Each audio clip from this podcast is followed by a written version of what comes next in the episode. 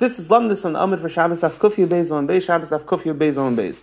In our Sugya, it's talking about the Sugya of, let's say, have a shoe that had two ears, and both, and first, the first one broke, and it got fixed, then the second one broke. The din is that if it was tmei medras, that since there's panim chadash, it's a new shoe, we say that the original tmei medras does not exist. However, a secondary tummy maga medras is going to exist. And Rashi explains, meaning that where, where does the secondary tumah come from?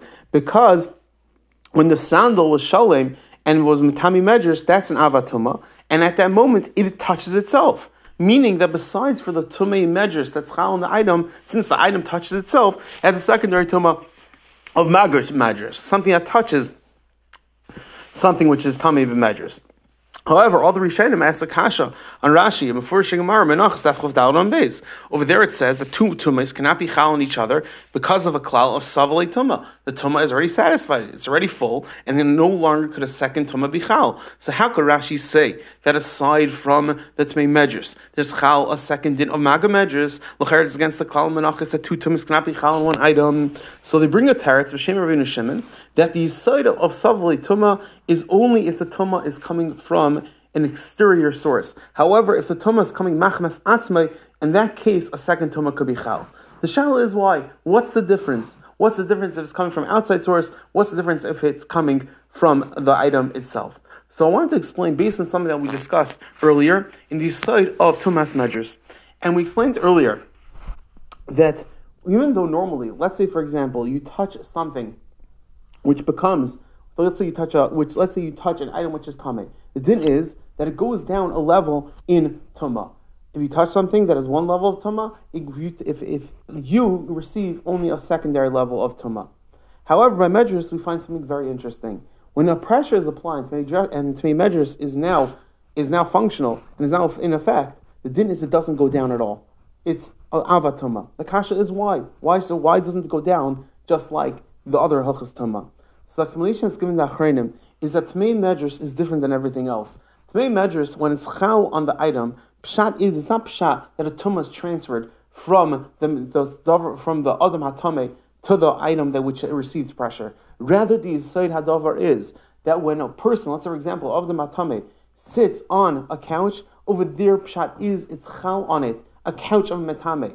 It has chaloi shame that, that's chal on this. A davar, it's not pshat that it became tame, rather it's chal on it, a shame of a couch of, a, of, a, of, of someone which is tame, and that in of itself gives it a status of avatuma.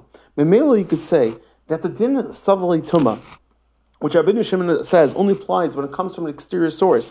The pshat is when we have two we have two tumes which are trying to be chal from a different place, and both of them are being chal from an exterior source. Over there, we say no. You can't have two. You can't say that this some that this item became tummy from two exterior sources. However, medrus and, and maga medrus, the medrus, it's not pshat that the that the tumah is chal from somewhere else. Rather, the shame is chal. That we, the way that we define this item is something which is shaykh to the person which was which sat on it. And the second din is a totally different din. It's a din that it's makabel tumah from a different item. It's not pshat that's chal shame on it. Rather, just like because it touched it, therefore it somehow receives the tumah from something else in secondary nature. The meal, that's how you can explain the side of Rashi, the how the two tumis chal, the way the two tumis are chal is pshat, that the medrus, it gives on it, it defines this couch, and the secondary tumah is a normal din tumah, two separate tumah, which are found b'chal kula, and that's why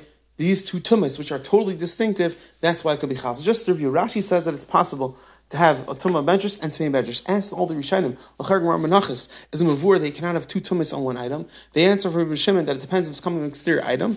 We explained that the l'char the Yisrael is that by tmei medrash pshat is tmei medrash is chal mitzad the shame hadavar that someone that uh, puts pressure on it. It's chal a couch of a, of someone which is tameh, and the second in magam medrash is normal din tuma. And therefore, since there are two separate dinim of tuma, which are totally distinctive from each other. That's why both can be chal. Everyone have an amazing day.